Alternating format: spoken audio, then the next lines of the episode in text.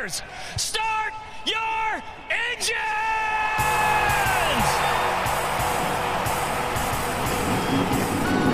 Welcome to the one place everybody wants to be Victory Lane, your source for news, analysis, discussion, interviews, and more from the world of NASCAR. Now, here's your host, Davey Siegel. Welcome back, party people, to the place everybody wants to be. You know it, you love it. It, of course, is Victory Lane. Today, on the Jimmy Spencer, Hut Stricklin, and Johnny Halford edition of the show. That's right, episode 57. I actually didn't know off the top of my head any NASCAR drivers to run the number 57, besides, I think, Norm Benning in the truck series, maybe a couple times here and there. So I looked up NASCAR 57 car and I found the picture of Jimmy Spencer, well, sponsored by Heinz, of course, Heinz 57. Uh, and I saw Hut Stricklin, Johnny Halford had a lot of starts in that number as well. So on the Jimmy Spencer, Hut Stricklin, and Johnny Halford edition, we have, as you can see, Sam Hunt on the show. No, it is not the musician that got charged with DUI and couldn't perform at the NASCAR Awards ceremony, Sam Hunt. It is the NASCAR Xfinity Series team owner and go getter race car, former race car driver extraordinaire. That's basically what I call him. That's a mouthful, I know. He has one of, if not the most unique backgrounds in the sport that I have been able to talk to. Um, we're going to discuss that from living in the Netherlands or the Netherlands and then racing himself, starting his own team in K&N and then moving up to the Xfinity series, his never give up attitude, sleeping in a van for goodness sake, among other topics. It uh it's a really fun chat and I hope you guys enjoy it. Plus, Denny Hamlin wins at North Wilkesboro to close out the Pro Invitational series and we have a race to frickin' preview this week. Holla back, people. Start this episode as we start every episode with a good old fashioned reggaeton. eNASCAR iRacing Pro Invitational Series recap from North Wilkesboro Speedway, virtually, of course. It was a really cool ass presentation. Um, and as I said in this week's highlight hump day, the last Cup Series race at North Wilkesboro was in 1996 in September. I was two months old. So I have no memory at all of NASCAR racing at this venue. I mean, iRacing they kicked butt. Dale Jr., Steve Myers, bravo to you. I mean, it was it was a really really well done um, recollection and scan of this racetrack. It was amazing. So Denny Hamlin wins the race. He passes Ross Chastain with nine laps to go, and he winds up winning at North Wilkesboro. Sound the alarms! A Toyota has won at North Wilkesboro. Boomers are triggered. We've we've had a thing over the last few years of winning very very important races with uh, the Daytona 500, uh, obviously the elimination race at Phoenix last year to get in the Final Four, and then Daytona 500 this year, and then uh, you know obviously the two virtual wins, the first one and the last one. So I think that's the the two that you probably want to win in these circumstances. So uh, it's pretty awesome to be able to have success and uh, be competitive and, and race for wins, whether it be in real life or virtual and he bookended the series. He wins at Miami to kick things off in a, in a, really exciting finish over Dale Jr., and he wins at North Wilkesboro as well in an exciting finish with under 10 laps to go.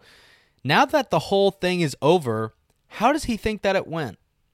For me, it was fun to see the progression of the guys who, you know, have been doing it quite a bit.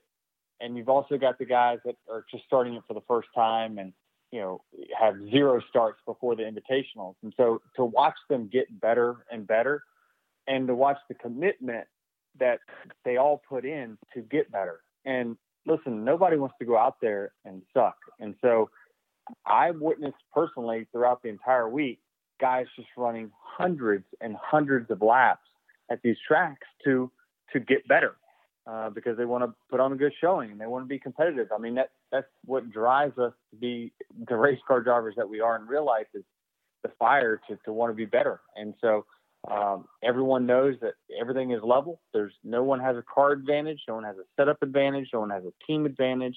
It's all about the driver. And so uh, we take a lot of pride in, in performing well when that happens. And now that we have real racing to get back to, of course, which a bunch of guidelines put in place, what are some of the nerves and, and everything that comes with those going to be like when the green flag drops? No practice, no qualifying, just show up and race into turn one. Yeah, I mean that's going to be different, uh, but I, I truly don't think it'll be any different than when we. I mean, it'll be a little different in Daytona because we have practices and things like that. Uh, but to me, it's when we go to you know California or Atlanta, whatever the second race of the season is.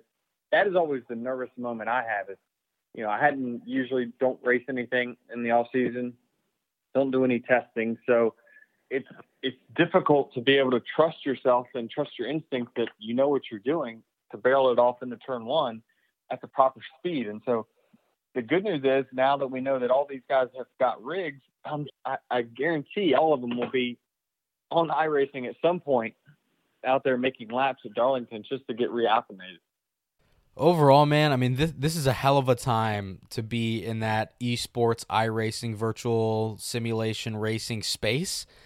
I get that this thing was not for everybody. I, I was way, way into it at the beginning, and then my interest kind of tapered off as the series kind of rolled along. But I had a fun time watching it, and um, I think I speak on behalf of the entire NASCAR community when we say, above all else, like we appreciate the fact that iRacing gave us something to do. Um, and good for them that they're getting more business and their business is booming. I mean, we talked to Zach from Sim Seats, Zach McAfee, a while ago, and I mean, he is raking in dough right now. So, uh, congratulations to iRacing and everybody involved, NASCAR, Fox Sports, who put on a really, really great and interesting production. I, uh, again, I speak on behalf of all NASCAR fans when we say thank you for giving us something to watch. Interview time. I tease it off the top. Here is, without further ado, Mr. Sam Hunt, team owner, go getter, former race car driver, do it yourselfer extraordinaire on Victory Lane. I wrote in my notes, it is interview time with Sam Hunt, team owner, go getter, and former race car driver. That's a long list. I feel like you're a jack of all trades, so to speak, Sam. Yeah, master of, of none, though. I'll, I'll allow it. I mean, Colin probably says the same thing. He didn't say it outright last week, but I mean, he probably tells it to your face, so it's nothing new. Oh, absolutely. Well, I'm glad to talk with you. It's only appropriate after we had Colin on last week. I feel I mean, mm-hmm. you're not quarantined at the shop because I know that you've been home and working on stuff, but you're at the shop right now. You guys are prepping for Darlington. You redid basically the entire place. I feel like this is your second home. Yeah, over the past month or two, it really has been. You know, unfortunately, we had to send most of our guys home, um, at least for for a month or so, with everything going on. But um, yeah, I got this building. Um, it was the old BK Racing shop, which you know I'm sure uh, plenty of people know about. Um, and it was affordable, but it was pretty pretty rough.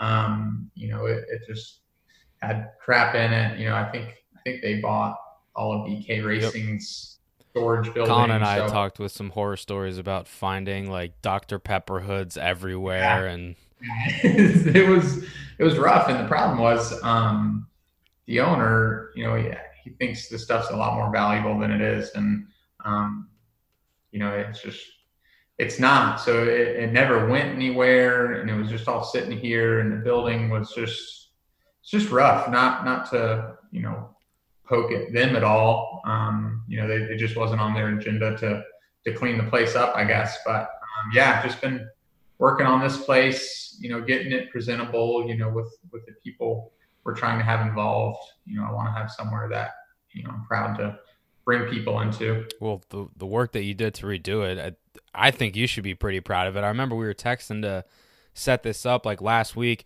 And if you if you haven't checked it out, go check out Sam's Twitter. Not the musician Sam Hunt, which we'll get to, but um, Sam Hunt 22. And I mean, the floors were in shambles.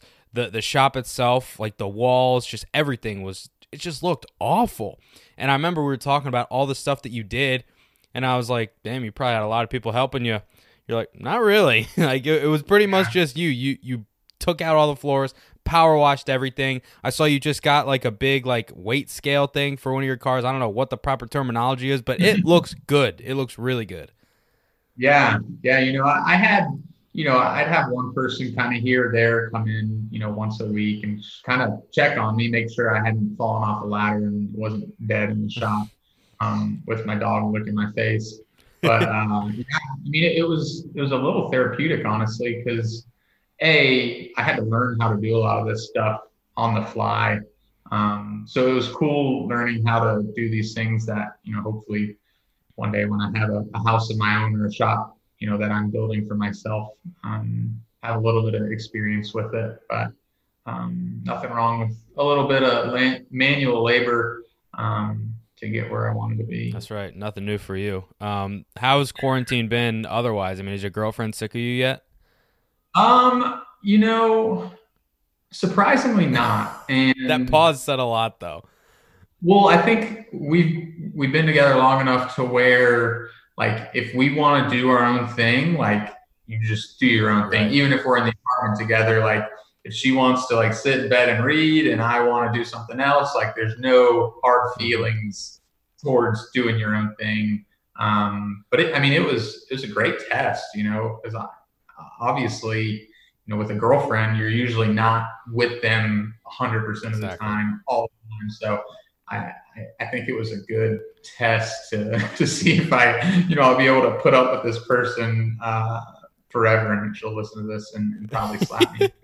Um, but it was good. You know, Nick Drake, who raced K&N um, years back and does sprint car stuff, he's he's one of my best friends. And his now fiance, uh, Kaylin, they actually moved into the unit by chance right next to us. So it was kind of like us four having our own little um, place to. It's like too good to be so, true. I know. Yeah. So it's uh, it's been as, as good as it can be. You know, just hoping it all passes over here soon. My mom, my my mom was saying that um, when I was over at my girlfriend's place, it was like if you guys can survive this, you can survive anything. Absolutely. Yeah. yeah. It's uh it's the perfect test. and I, I, read somewhere that like the divorce rate the divorce rate, which is already stupid yeah. high, is like uh it's like up twenty percent oh, right geez. now. people being locked. What's in. higher, divorce or unemployment? I don't know. yeah. They're fighting for the lead. Yeah, seriously. Well, Sam, I know a lot of people, as we know, have interesting stories in racing, but you are at the very, very top of my list in their own separate category among the people that I know. You know, I'm not Bob Pockrass. I don't know everybody and anybody in racing, yeah. but with the limited experience that I've had, specifically in the K&N level, your story is pretty insane. And um, for you guys listening, you might be familiar with an article that I wrote for NASCAR Home Tracks. I think it was like a little over a year ago at this point. Um, and I talked to Sam about his background, and I I straight up like didn't know any of it. I was just trying to talk to him about running in K and N at the time and possibilities and aspirations of moving up, and I learned everything about this guy, and it is so interesting. So let's start at the beginning and go from there. You grew up in the Netherlands, or as I like to say, the Netherlands. Please tell me how and why you were over there. Well, we love gold in Holland. um, but yeah, so I, I was born in the States and we moved over when I was really young. My dad took a job, um, and him and my mom at the time, I think they wanted to travel some. So um, I found myself, you know, in the Netherlands at four years old. And yeah, over there, it was like soccer and, and auto racing were, were like the two sports that um, you know people people had. You know, there was really no baseball or football or, or any of the other stuff that you know we may do here. Um, so I played soccer and I went go kart racing. I think it was my fourth birthday or something. You just um, tweeted out a picture, I think, of your first laps behind a go kart. Yeah. So they have a ton of those, you know, indoor kind of GoPro Motorplex style rental car places over there, and they're like insane. They're they're three stories, and you race uphill, downhill, like just what you'd expect so out of European go karts. Um, so I did that, and I, you know, obviously I was hooked on it, and, and me and my dad, we we kind of run carts, you know, in the area, um, you know, kind of switching to the outdoor stuff. So uh, became a fan of racing. Um, my dad was never really a racer. He did a lot, a little bit of motocross stuff, but he was a football player, and um, he was always a fan. And uh, we, you know, we'd go to Spa to the F1 race every year and camp out, and we, you know, go to some of the Formula One races over there. So that's really all I knew. Like I, I didn't know anything about NASCAR as a kid. Um, you know, like I never saw Dale Senior race. Like I, I you know, I, I never got to experience a lot of the, um, the earlier days. It just wasn't on your radar. Yeah, and they really didn't broadcast it over there, so I, I didn't. I just didn't know. All I really knew was was the Formula One stuff, and um, so then we moved back overseas um, around 2004, 2005, and um, How old were you at I that went- point? I think I was like 10, 9 or 10 Okay. maybe. So still pretty young. yeah, still young, and we were outside of Richmond, Virginia, and DMV. yeah, so dad, my dad took me to Richmond Raceway. Um, I think it was 05 because Kasey Kahne was driving the number nine car for Evernham. Um, and he was like the young gun, you know, he was like 24, 25. That was his first win, right? back then it was like the youngest guy ever. And uh, yeah, he won his first race.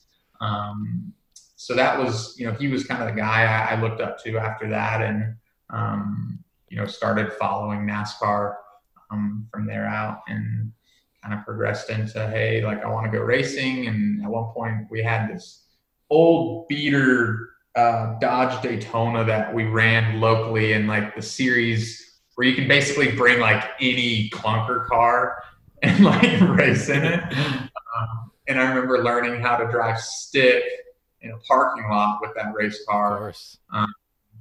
And I could just imagine it- like having a race car in a parking lot and you and your dad there just learning how to drive it. yeah, and it was like I we put the number nine on it, like Kasey had on his car, and I had like an old I, I don't know where we found it, but I'm pretty sure I had like an old Budweiser suit that was like 20 years How old. do you have that? like, I don't know. and, uh, like someone gave it to me at some point or something, and I just remember being, you know, like 14. You're like, I'm Kasey Kahne. I'm getting all the girls. Yeah, yeah. and I ran the dirt karting stuff before that, um, called Champ Karts, uh, which you know we raced pretty competitively for a couple of years before I kind of moved up to full size cars. Learned how to shift in those clunker cars, and uh, honestly, that was like the scariest thing ever because those classes have like the hardest of hard old men that race in them just like guys that have done anything and everything in their life and have no problem like swinging on a 14 year old and like, move them out of the way.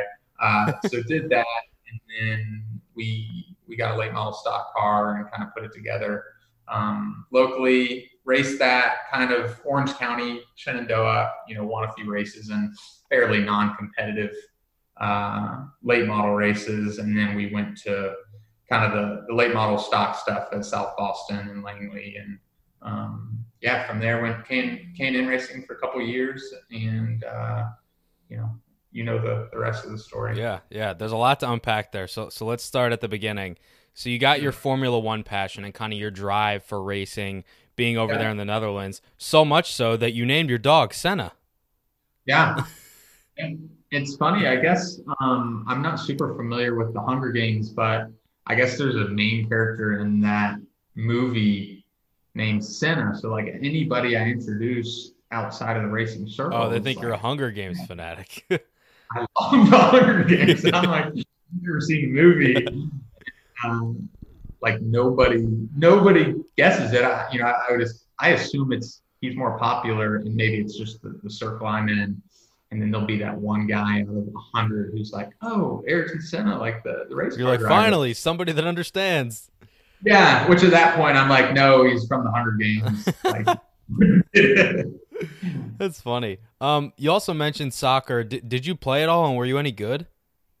Yeah, so I played overseas, um, where you're like practically forced to be good. Um, like they, it's pretty much like boot camp over there. Even if you're seven years old, like we had an A team, a B team, a C team. We had like a a, a full bar clubhouse for our like youth soccer league with a bartender that would like serve us Powerade or water That's or like awesome. fake beer. Um, it's funny. That's I remember going to the clubhouse and ordering like sparkling cider, and we're all just like, sitting there like cheers and And you're like eight together. years old. Yeah, it was crazy. That's cool. Um, And I played I played a little bit um, when we moved back, Mm-hmm. but then kind of got into American football um, and kind of fell in love with that as my second sport and ended up doing that all the way through high school. I played quarterback for our high school and um, kind of had to make a decision whether I wanted to go race. You know, I was I was too short to really go anywhere big for college football, but you know, the Naval Academy and a few other places that um, ran the type of offense that a shorter guy like me, which I'm not five four. I don't want to like talk myself down, but I'm not six four either. You're like the Russell Wilson. It's all right. Yeah, exactly. And uh, so I decided to go the racing route, and, and here I am now. I remember when we talked last year, what you were talking about when you moved back to the States and you kept with that racing theme because you had the bug already. It became more quote Americanized. Now, for somebody like me, I mean, this is all I've known. I've I've been to Europe a couple times, but I've never seen racing. I've just I was in Italy when there was a MotoGP race going on, and this entire bar was just cheering on Valentino Rossi, like going crazy. But that's my extent of like in person racing over on that side of the, of the world. So when you mean it became more Americanized for people that are only, I guess, used to Americanized racing, like what were the differences that you experienced coming back over here? Yeah, I think I think there's a couple um, big differences that that I you know I, I vividly remember. You know, I know at first um, the garage the garages are much different. Um, you know how people you know how people kind of went about the weekend seemed a little bit different over there. You know, also just I had never seen or known a circle track race my whole life. So like I we got here and Couldn't find a road course.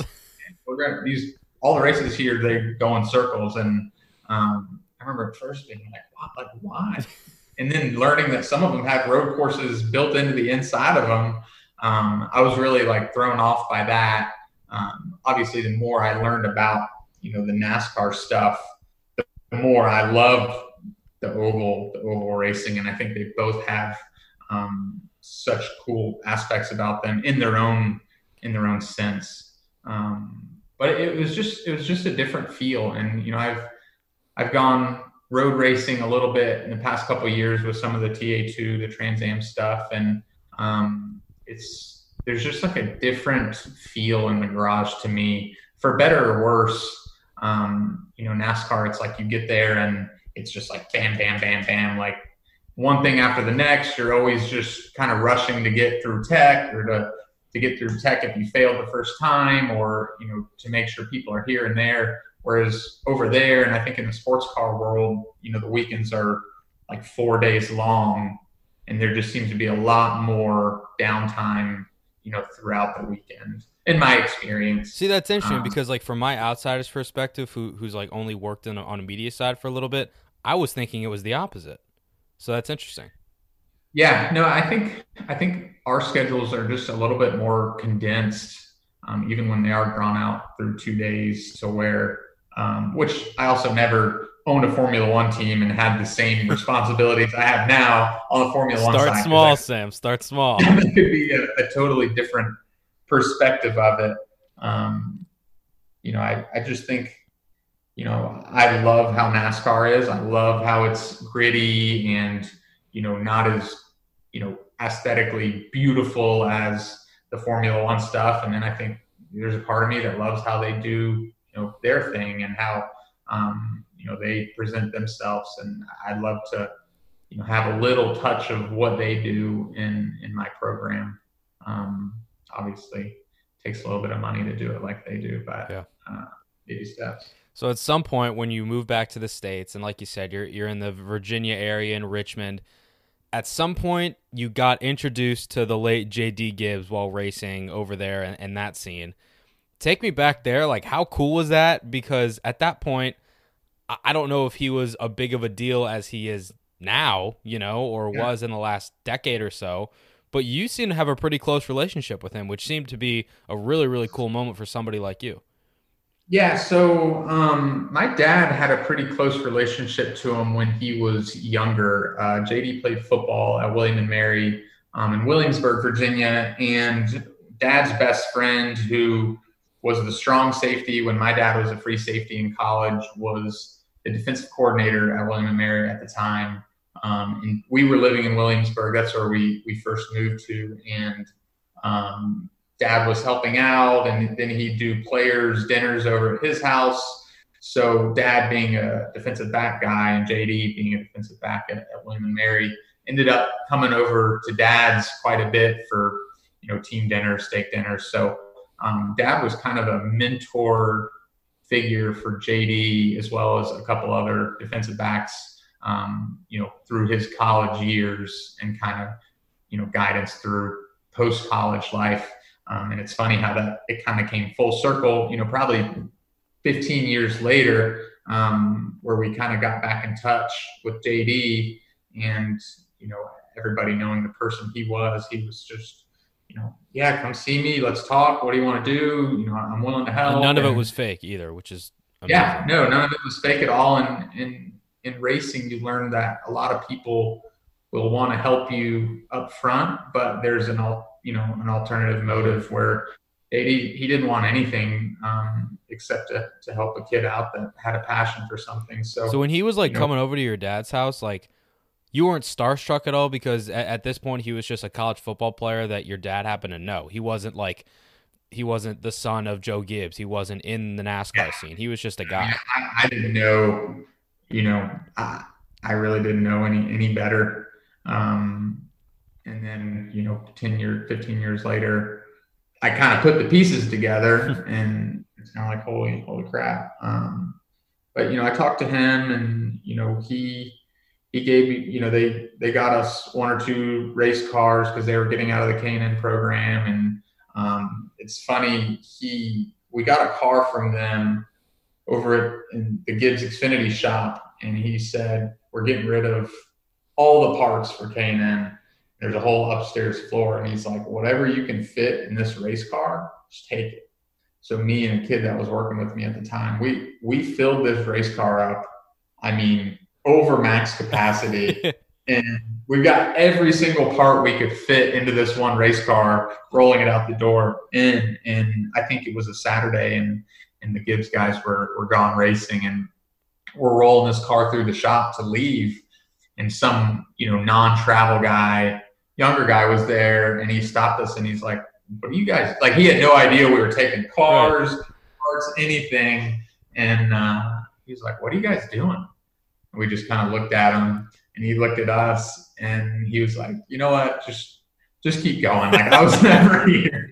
So it was funny. And then, you know, I raced a little bit and got to a crossroads to where, you know, I knew I, I was an okay race car driver. I didn't think I was I raced with Kyle Larson and a few guys who I saw really had uh, just natural ability um, to do spectacular things behind the wheel. And, uh, you know, I kind of came to terms with, you know, I was good. I always had to race conservatively because if we wrecked a car, we, we didn't go race next week. And, um, you know, we, we didn't have quite enough to, to spend what it took to run up front. You know, it, it got to the point to where, you know, we work our butts off at home, you know, building a race car to go to a racetrack and, you know, work your guts out. And then, you know, I'd be in the race and I'd be doing everything to run, you know, 10th or 11th, which back then was, was a little bit tougher. Um, but then I'd have like a 12 year old lap me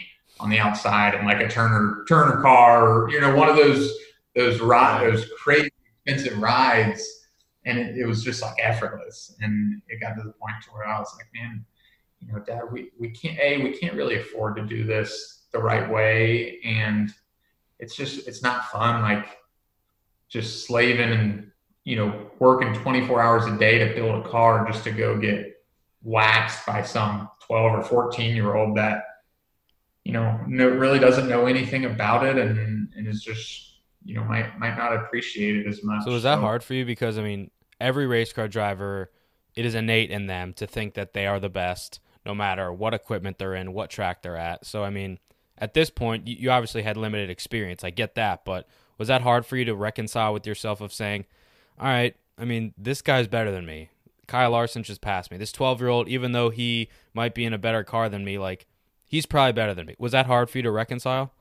I mean, I think my younger years it would have been tougher, um, but I, I think I also like went through a lot of personal growth to where being a race car driver wasn't you know, when when I was young, it's like I had to be a pro race car driver to be happy or to feel like I, I was accomplished or I, you know, I had done what I set out to do. And I think, you know, I just grew up and through different situations and, and tough times with my family, you know, I, I kind of realized what I wanted in life and I was okay if that wasn't being a race car driver. And, um, you know, I, I think I was surrounded by some other kids whose attitudes and, and ungratefulness towards what they were doing um, kind of rubbed me the wrong way and and it just didn't become as as you know cool or spectacular of a of, a thing to be a race car driver and you know I we, we could keep doing it but we weren't going to be able to afford to do it the right way and keep up with some of the teams that were coming in um, so I, you know, I, I eventually went to JD and I just kind of asked for, for his advice on the whole deal. And, um, you know, he just, he said, go, go to college, go get a degree, go, um, do something that a lot of people aren't, you know, every kid in the world is trying to be a race car driver. Um, and there's, you know, a, huge group of kids that are going through engineering school to, to be an engineer and crew chief where, you know, I went to study business and finance and, wanted to start my own small business, and he was he was on board with with helping me get started if if I did it, and you know I finished, and uh, yeah, the Sam Hunt Racing deal, what it is now, was was born in I guess the end of 17, and we started in 18. I, I don't want to I want to go back to that because you kind of glossed over, but I think that's really important. So you went to JD when you think that your racing career is pretty much on the outs and it's done. You asked him for advice. He essentially said, "Go get your degree, then come talk to me, and I'll help you out." So like, you go do that for four years at VCU. You, four, and four and a half years. I, I, don't want to short you that semester. I don't want to do it. So four and a half years. So four and a half years. You go there. You do it.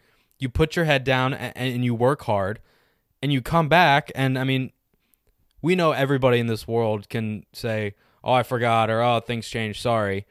I mean, you go back to him and it's like nothing ever happened and he just he helped you with anything that you needed up until that yeah. point though like while you were at VCU were you in contact with him were you keeping him updated was there any sort of communication or was it more so just like all right see you in four and a half years and then it happened yeah i mean there wasn't a lot you know we've always i've always kind of had a little bit of contact with with that whole group um, but you know, I was racing a little bit here and there in college. Mm-hmm. You know, we'd run one or two off races just to kind of stay involved.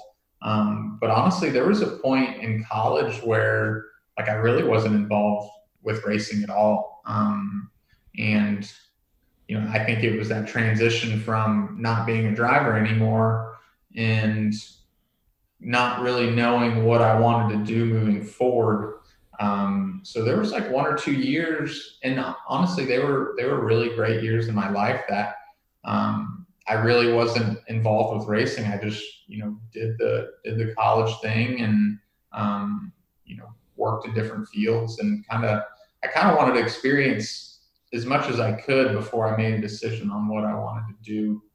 Um, you know, post college, because obviously in, in business and finance, there's maybe more profitable ventures after college. Um, you know, I, I, think a lot of people, some people think that, you know, I'm making all this money being an Xfinity team owner, but little do you know, you know, there's there's a ton of pride and, and I love it, but it's a struggle and you know it's and then a lot of my finance friends from college think i got a degree and now i work in a muffler shop because they don't know anything about cars so they're like yeah, Sam's the guy that went to college and started his own muffler shop in North Carolina. That's funny.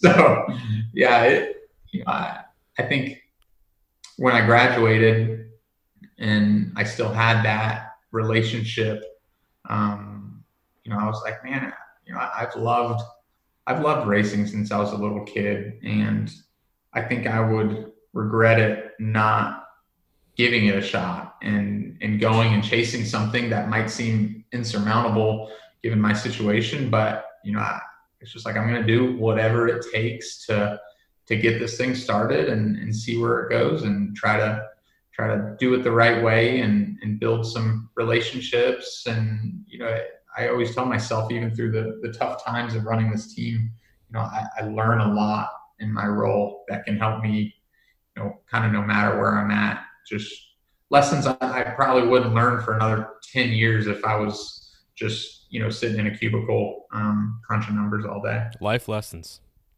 yeah. So when you were in school too, were I'm trying to think of how to phrase this because, like you said, you wanted to give yourself a shot because you felt like you owed it to yourself to try the racing thing. But while you were in school doing the work, getting your degree, did that cross your mind at all, or were you so, or were you more so focused on just like do the work, get the degree, and whatever happens, happens? Like, did you have racing on your mind as a thing that you wanted to accomplish once you got out?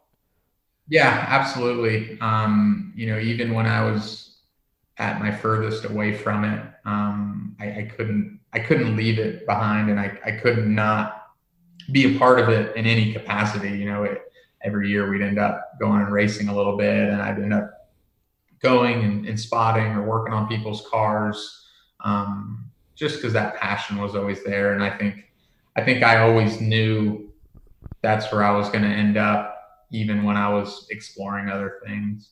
I just knew it was going to take a lot of help from a lot of people that believe in me to to actually make it happen. and you got that with the help of not only JD but a lot of other people. So I know I'm paraphrasing here, and correct me if I'm wrong, but JD essentially says, "All right, here it is. I'll help you out. Here's some equipment. Move down to North Carolina. Let's try this thing. How about you try this thing?" So you move to North Carolina. You start your own team, like properly start your own team. And a lot of stuff went into that. We will get to that. We'll get to you sleeping in a van and when Colin came into the equation. But those first couple months when you move down there and you're trying to start this whole thing basically from scratch by yourself, take me behind the curtain and put me in your mind. Like, what's going through your mind and what all went into that that you might not see from the outside?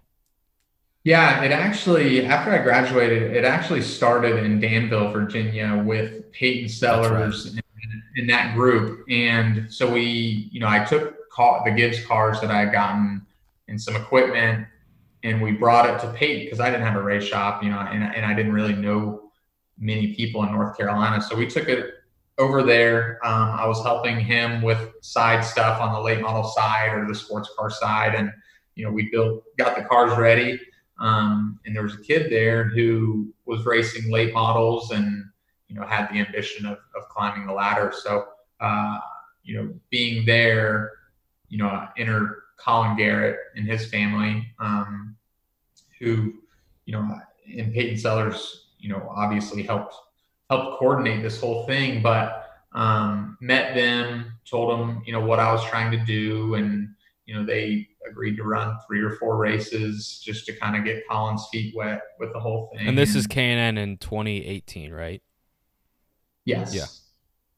Um, which which was really cool. You know, I met with you know Colin's family. You know, in particular his dad Ryan Garrett, who's who's been uh, a mentor to me for the past two years, as much as um, a part of the race team. For for someone to trust a, a kid out of college, you know, almost with this pipe dream of of, of going racing was was a big part of this whole thing being born and something I'll forever be grateful for. Because all, all I wanted was the chance to go to work. You know, all I wanted, I figured I could figure, or I knew I could figure it out. I just, I needed someone to take even the single K and N race leap with me. Um, and he did that. And we, you know, we went to Langley and, and Colin ran really good in his first Yeah, race. we talked about that. He was like in the top five the whole time. yeah, it was. It's kind of funny. I don't know how detailed he got with it, but um, you know, he was getting used to the car. The tire wear was a concern that race, so they dropped the rag. And you know, my crew chief and I had talked, and we're like, let's just tell him to go. Like half these people are going to save tires. You know, we can ride around in 16th saving, but like why not give him the confidence and just tell him to go while it, so he takes off, weaves through the whole field, gets to second. We rode, you know, we raced second pretty much uh, 90% of that race, maybe a little less because then the break at the end of the race came and we were like, oh man, like our tires have to be just gone. Yeah. These guys that have been riding, you know, seventh through 18th um, are just, we didn't tell Colin on the radio, but we were in the pits like, oh boy, like he's about to get just completely blown. No, yeah, by. he was basically saying that while he was running up front because he he remembered that the conversation you guys had pre-race, he was weaving through the field and running up there. He was like, "This isn't that bad. I, I think I can do this." like, and and he he was waiting for himself to fall back because he was like, "Ah, these guys are saving whatever. They'll pass me," and then they never really did. Yeah, so there's there's like a restart at the end. Um, and we were restarting fifth or sixth. However, we got to that point, and we were thinking because you know a bunch of the DGR guys were behind us, and a couple of McAnally's cars, and we were kind of like bracing ourselves, and you know they threw the green with ten to go, and we just didn't fall back. So we ended up finishing fifth or sixth, and hell of a debut. That situation was just so cool um, with the group that we just slung together. Um, and uh, yeah, I think there was a lot of confidence, you know, born through that. That kind of just, you know, all of a sudden we're racing more, and now we're going to go full time. And um, you know, I learned a lot that year just having, you know, thinking I'm going to run three or four races, pretty much just do it by myself. To hey, we're running the full schedule, make it happen, and and we eventually you know, moved the deal to Mooresville about halfway through to Robert Yates Racing Engines to the corner of their shop. Um, literally the corner. Yeah, literally the corner. uh, I was in there the other day, and we we still kind of joke about that little section of shop in the back corner where I had my two cars and a toolbox. Um, but that year just kind of taught us, or taught me at least, just how to make something happen, even if you don't have all the tools or you don't have all the money or the people. Um, just kind of finding a way. And I think I tell people a lot. Um, college, you know, a lot of people that, that didn't go to college, you know, they're like, don't you forget everything you learned in college. And to a sense, yeah, like I probably couldn't pass all my exams that I took um, back then, but I'm a believer that college teaches you how to get through something. And you know you have your classes that you're just like totally out to lunch with you're not going to understand. But whatever avenue you have to take to pass that class it teaches you to just to get it done. and i think that's kind of like the most the biggest takeaway from from college that i kind of applied to to the team that year so you mentioned moving down to north carolina down to mooresville from danville and you're in the corner of the the robert yates racing shop or Roush, whatever it is. Um, yeah. You don't have a place to stay, so you sleep in a van for how long? Yeah, so I had Big Blue is what I, the van's name, and uh, we originally got it. I got it when we were in Virginia, and we'd all pile in and drive to the race, the races in it. Mm-hmm. Like my whole team would go in, and you know we go to Mooresville kind of on a whim and, and kind of through a, a sticky situation and you know, I had a place up in Virginia that I was still paying for, and it was just a really bad situation. And I look at the seats in the van, and I'm like, hey, these things pop out. And uh, so I pop the seats out. I'm like, you know, I I can do this, and it's funny because those stories, looking back, it's like how how in the world did I do that and think, you know, it's like why or how it, it seems like, like no question. A, seems like normal. You're like, oh, these pop out. I could sleep here. And, and in the moment, it was not that bad. you know, there was a TV that folded down in between the front driver's seats, so you know, I had a sleeping bag, and it was usually a sleeping bag and a bunch of tires yeah. that were with me. You sent me the picture. It's in that article. Yeah. So I, you know, I had a gym membership at the the Gold's Gym, which was relatively close to the shop. So it was like perfect for me. I, you know, we'd work on the cars. I'd go to the gym, you know, get my workout in, use their shower, and then go back with the van, and I was already clean and, and showered and ready. Not for, a bad setup when you mention it. Yeah, it, it is funny looking back on it, and you know, luckily it didn't last forever. And you know, I had friends that begged me to just come sleep on their couch because they thought I was living some hobo lifestyle. uh, and every once in a while, I would take them up on a on a couch, and um, if I had a little bit of extra money, there was a microtel in Cornelius that was like 45 bucks a night. Living large. If I ever felt like spoiling myself, I'd, I'd get a room at the microtel. It, it was, it was, uh, it was crazy times. Well, I remember because I wrote down this quote that you told me back then. Um, so you're sleeping in a van. You called your apartment "quote living big" nowadays, and I mean Yeah. you hear stories like that, and it's just reminiscing. Here's another one. Um, this is when we were talking about Colin coming into the equation around 2017, 2018, and then wound up running the the rest of the year after Langley. Between the sponsors and the Garretts, they wanted to run the rest of the races rather than three of four. We had to ramp up to full time without the money or manpower. Here's the quote that I like. We just kind of made it happen, living in a van in David Lewis's parking lot. that says it all. And the funny part is David Lewis, who's who's the head guy over there at the engine shop. He he'd see me walk in in the morning, and my hair would be all messed up. Like you could tell, I showered and then went to sleep and didn't wake up and shower. And he just he like. He was like, "Man, just come live with me." And I just said, you know, it, it wasn't it wasn't as bad as people thought. Um, it was definitely unique, and you know, it's a memory that I'll kind of always have. But um, yeah, it was just a year of of making it happen, no matter what what the odds were. So, how long did you live in the van for? Um, it was a couple months throughout the season.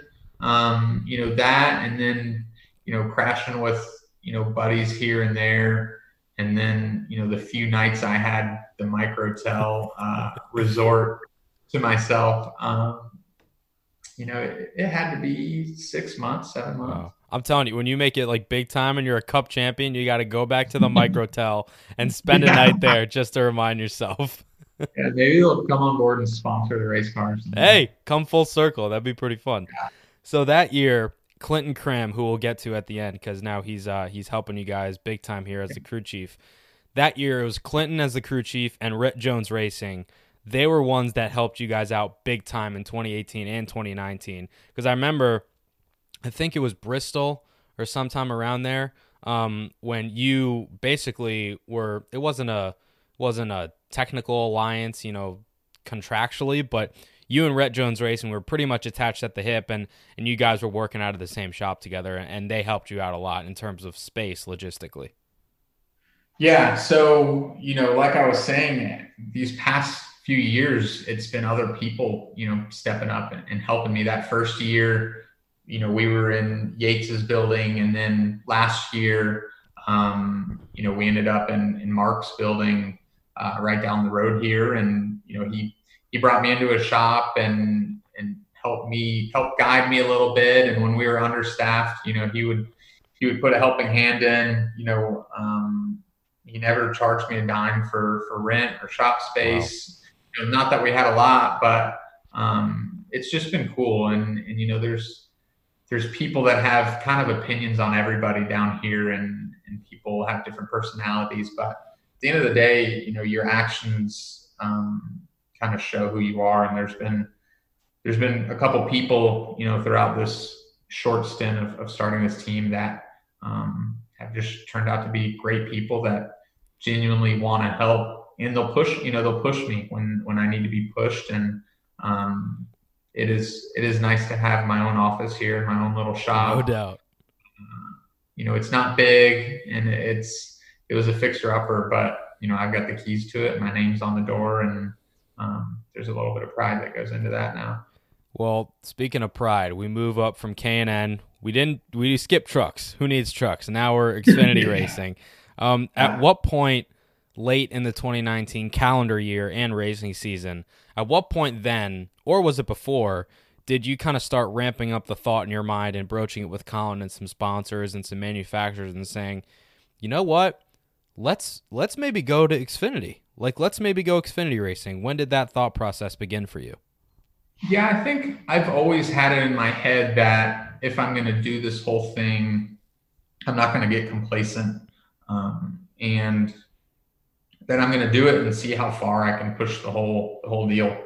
So, I mean, I love K&N series or, or now the ARCA uh, ARCA Menards series. You know that that whole um, family has, has, been so good to me, and, and I love them to death. And it was just kind of a you know, there was a car out there, and you know, obviously, it's it's a dream of mine to field an Xfinity car. Um, you know, whether it's it's too soon or premature, or um, you know, I think there were some people, there were a lot of teams and people and drivers in the top series that wanted to see it happen and wanted to help out. So, um, you know, we we kind of put this car together that uh, it was an old TriStar chassis that had been through some other hands and we got real cheap and we just kind of slowly built it even you know at the end of the the K&N year as we were still racing you know we were kind of building this car in the background and we were originally going to take it to Texas with Colin and try to make the race and you know I just kind of thought you know I, I want to put as much time and preparation into this because um, everything else is kind of going against me um, you know and we kind of picked Homestead because if it were to go well, you know, the momentum would carry through the wintertime. And uh, and yeah, we went we went down there, and you know, I didn't know if we were going to run 38th or 18th or 15th. You know, I had no real experience with it.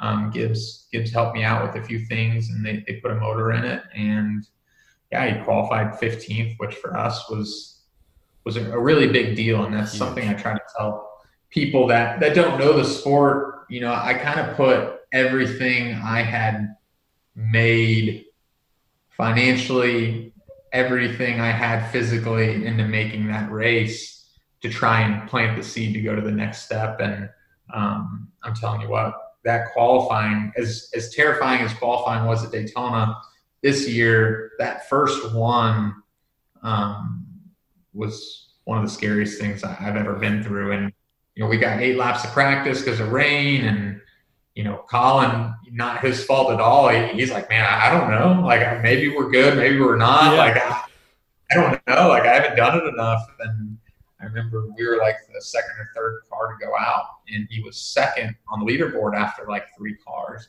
And I don't know. Like, I don't know if we're going to end up 38th and go home or if we're going to hold. And apparently the guy in front of us put a really good lap down because the next 20 cars went and we were still P2. Wow. Um, so once I kind of came to the realization that um, we were not only in, but we had, you know, beat, I think we beat all the JRM cars and a, and a, a few really heavy hitters, at least in qualifying. That had to be a um, hell of a moment.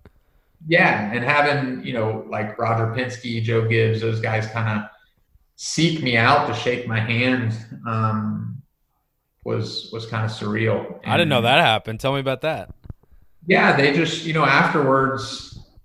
Yeah, you know, I, honestly, once with all, all, I put on the line financially, um, I didn't watch the lap because I just couldn't get myself to watch. but once I knew what what Colin and what we had done, um, you know, it almost brought a tear to my eye because for me in my position, it's all about these little victories um, that we have, and um, and then just kind of going back to the garage and for the race being lined up in front of a lot of good race cars, you know, having Roger there, kind of just introducing himself and, and congratulating me on a good qualifying. You know, it's, it's things I didn't think those guys even cared about. Um, and obviously I talked to, to Coach Gibbs at Iowa earlier that year, and um, he I'd given him that article you wrote, and how he you know it, said how much that was close to his heart, how much you know he loved reading that, and how he had had you know eight or nine stories similar to that surface that you know he had either forgotten about or didn't know. You know, it kind of verified his kid is is who he thought he was. Wow. And, uh, so there's a lot of cool stuff that happened, you know, the back half of last year, and and you know that was that was the beginning of the next step. That's really powerful. Other than that, if if anything else, now I know that Coach Gibbs read one of my stories. Yeah, yeah, on paper. You know, it was on his best. That's pretty cool. Um, so the crowdfunding aspect of things, because I remember you, you shot me a text when the official website was going to launch. What what was the reasoning and the rationale behind that, other than to raise money to help you guys get to the racetrack and perform? Like, because that's not really a tactic that team owners in Cup, Xfinity, or trucks, to my knowledge, that's not something that they use.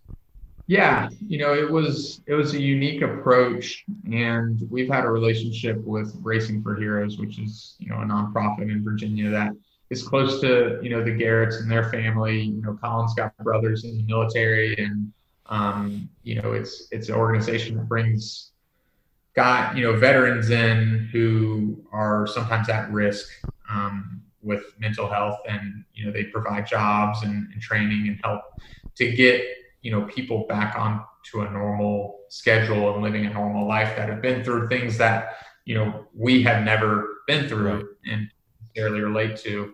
Obviously they don't they don't have the kind of funding to be on a, a xfinity car um, so we created this fundraiser to let people any fans people that you know wanted to be a direct part of of building this team um, and they can point to it and say, hey, you know, I, I was a part of getting this car here. Um, you know, they could relate to it almost like it was their own. Um, and at the same time, you know, we put these veteran owned companies that combat veteran suicide on the race car because they couldn't afford to, you know, without the help of the fans and the people. That's pretty cool. It's like uh, giving them a piece of the race car. Yeah, yeah. You know, I know there's there's been a few people that have gone that route, and I think there's a, there's different ways that it's been done.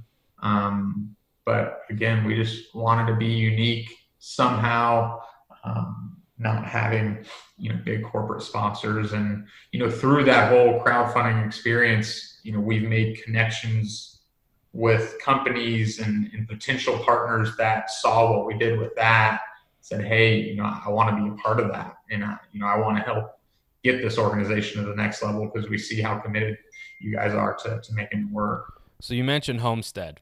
Um, that yeah. was kind of the lasting moment for you in terms of the nerves and finally making the show. But something that I want to bring up, and forgive me because I know it might be a bad memory, but was Daytona this year. No. Um, yeah. Because I remember when you told me that you were going there, I, I thought not really that much of it. I was like, all right, cool. You know, they made Homestead. They got TRD power under the hood. Like they'll they're gonna race at Daytona. It's gonna be cool. But first, you had to race your way in, as in qualify, and you missed the show by what a hundredth of a second, something like that. And I didn't think anything of it in the moment because I was actually doing something else at the time. I think I had an interview with some other truck driver or cup driver and I looked on the leaderboard and I saw that the 26 was in the red below the cut line. I was like, "Oh shit, I gotta go, gotta go to the pit stall and check what's going on." And I was like, "Damn, this is gonna this is gonna suck," you know. I, like Sam's worked so hard, Colin's gonna be down in the dumps, and Colin was down in the dumps. He was just kind of upset with himself and the situation, and all your team guys that, that I've gotten to know through K and N and everything, they were down in the dumps, and I expected you to be, frankly, like a wreck.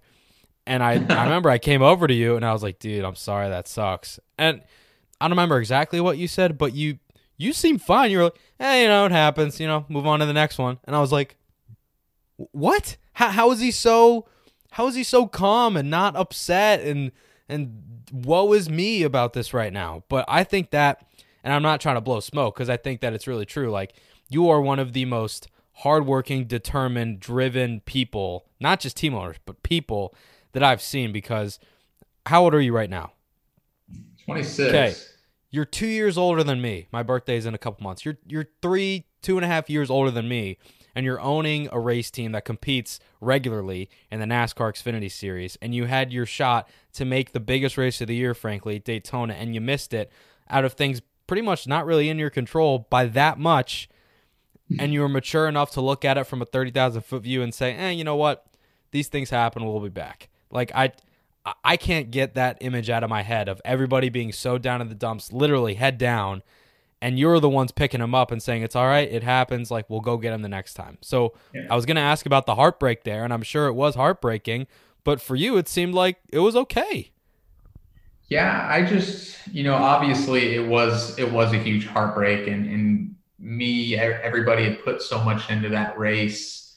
You know, obviously we knew we knew the risk and we we knew the challenge. You know, obviously we were all hoping we'd we'd be faster than we were. Um, but at the same time, you know, I've just learned that there's no problems. It's just there's just obstacles in this deal and, and probably just in life. And um, I see a lot of peers, you know, they hit a problem or an obstacle and it just kind of shuts them down. And the only way I've survived over the past two or three years is to hit an obstacle and rather, you know, sulk in it, just move on. And, mm-hmm. you know, as soon as I knew we were out and, you know, we had missed the race, you know, it, it, it twisted my gut up for a minute and then I was just able to to hit the switch and say, okay, we're on to the next challenge, and it's going to be a challenge financially to get out of this hole. It's going to be a challenge um, for a lot of reasons, but you know, going home and, and feeling sorry for myself isn't going to fix any of it. That's right. And we, you know, I, I, did get out of that hole, and now we're here lined up, ready to go race again. Um, and I think that's just something I, I've embraced through the whole journey. It's just you're gonna have setbacks, especially in my position, and um, can't feel sorry for yourself. And that's what I try to tell my guys. It's you know sometimes we are up against some odds with a lot of different things, but we can't we can't use that as an as an excuse, right? You know. Um, so I don't know. I think that's just kind of my personality. Um, you know, I think people that know me well wouldn't be surprised that that's how I was. Um, but you know, I, I'm also I'm also extremely happy outside of racing, and I'm blessed to have people in my life, you know, on the other side that um, are so important to me, and that I'll never lose sight of of what's really important to me. So I think having having that happiness, you know, in my life, no matter how this racing goes has really helped me deal with with certain things. Um, so yeah, it was just on to the next one, and and here we are. You know, we were going to go to Homestead with Colin, and then um, go to Bristol after that, and the whole COVID nineteen thing popped up, and it changed everything, and we didn't know if we'd be allowed to race, how it, how it would work, and you know now it's it's looking like Darlington they're gonna let us go race. So uh, I, told, I told Colin, hey, if we run this race, you've never seen the racetrack. You're gonna roll out. I mean, I, I can't. You know, I went to Dover to start that K and N race last year um, on a whim, and I hadn't been in a race car in three years, and I thought that was a lot. And you know, a kid like Colin, you know, just rolling out to take the green flag in Darlington of all, all places, places, yeah. No laps. It's like Holy cow! I can't I can't imagine being in his shoes. Well, we'll see. Um, I'm gonna let you get to your virtual pit stall selection for Darlington this week. But thank you for the time, man. I appreciate it. It's been it's yeah, been fun to kind yeah. of rehash it and everything. There was a lot of stuff that we weren't able to get to. Most notably, I want to talk about why in the hell your dog is literally the happiest thing I have ever seen in my life. Every picture of Senna, he is smiling ear to ear, and also the world famous Michael Scott pit sign that you guys have from yeah. The Office. I want to know kind of like the backstory of that. So we'll have to do it again. Yeah, absolutely. Let's uh let's stay in touch and, and do another segment or something. We will. Well, uh, we'll be watching uh, the 26, hopefully Toyota Supra up front at Darlington. Colin, hopefully just hold your breath down into turn one and hope it sticks, right?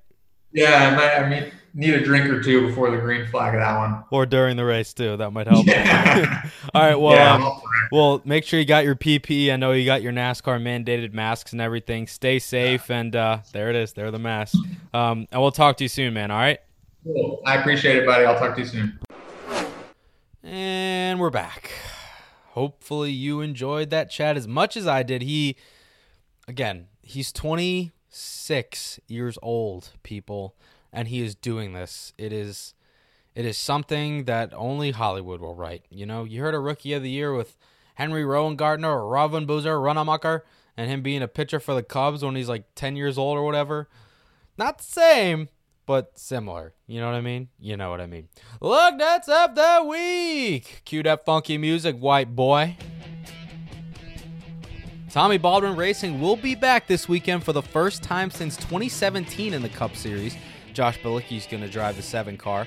NASCAR has expanded the starting field for Xfinity and Truck Series races temporarily to 40 entries, and that way Sam Hunt Racing and Hunt Garrett Racing can be in the race this week at Darlington and possibly at Charlotte as well. Brett Moffitt has been cleared to return to racing after breaking both of his legs in a motocross crash 59 days ago at the time of this recording. That is really insane and remarkable when you think about it. Nick Ollila, I don't even know how you pronounce that, but he was hired as technical director at Gaunt Brothers Racing. He previously worked with the Australian V8 Supercar Series. Ty Majeski won Friday Night Thunder um, for Niece Motorsports, so congratulations to him with his ice cubes in a bowl setup. Brittany and Joey Logano had Jameson Jet Logano come into their lives in the world, so congratulations to the new parents of a second child. Texas said they will not have a IndyCar NASCAR doubleheader this year. And speaking of tracks, Sonoma Raceway, Chicagoland Speedway, and Richmond Raceway have all lost dates in 2020 due to COVID 19. Sonoma obviously had their one race, so did Chicago. Richmond loses their spring date, but their fall date will remain. So hopefully, if everything goes according to plan, everything will be in place for a NASCAR Cup Series to return to Richmond in the playoffs. NASCAR released some fines for people that will violate COVID 19 guidelines. Up to $50,000 will be coming out of their pockets if they do not comply. And Kyle Larson completed sensitivity training for the World of Outlaws, and he wound up competing at Knoxville this past Friday, finished in ninth. David Gravel won that event. It was a pretty entertaining finish. And before we sign off today on episode 57, guys, we have a race to preview. This is amazing. Darlington this Sunday, 3:30 p.m. Eastern Time on Fox. Who's on the pole? I don't know. Who's going to win? I don't know. Who's racing? We do know that. Among the notables, Ryan Newman is back for Roush. Matt Kenseth is back for Chip Ganassi. Um, Tommy Baldwin Racing is back. BJ McLeod, I believe, is, is is racing in this. At least his team is. I'm not sure if he is. I haven't checked the entry list. Guys, this is going to be great. Live sports are going to be back. Please just watch. If you're not a NASCAR fan and you're listening to this, what better do you have to do? I'll answer that. Nothing. Turn on Fox at 3:30 on Sunday and watch these guys barrel it on down into turn 1 at Darlington. It is going to be crazy as Sam and I talked about. So I really am looking forward to that. And that will wrap things up for episode 57 of Victory Lane 2.0. Do me a favor if you like what you heard here today, please leave a rating and a review on iTunes, Spotify, Google Play, SoundCloud, wherever you get your podcast. It is likely that we are there for your consumption. I will talk to you guys next week, and we will have a race to recap and preview, but we will always, of course, have somebody from the NASCAR world to talk to and talk with. Thank you guys for listening. As always, this has been Victory Lane, episode 57. I'll catch you on the flip side. Until then, stay safe, stay inside.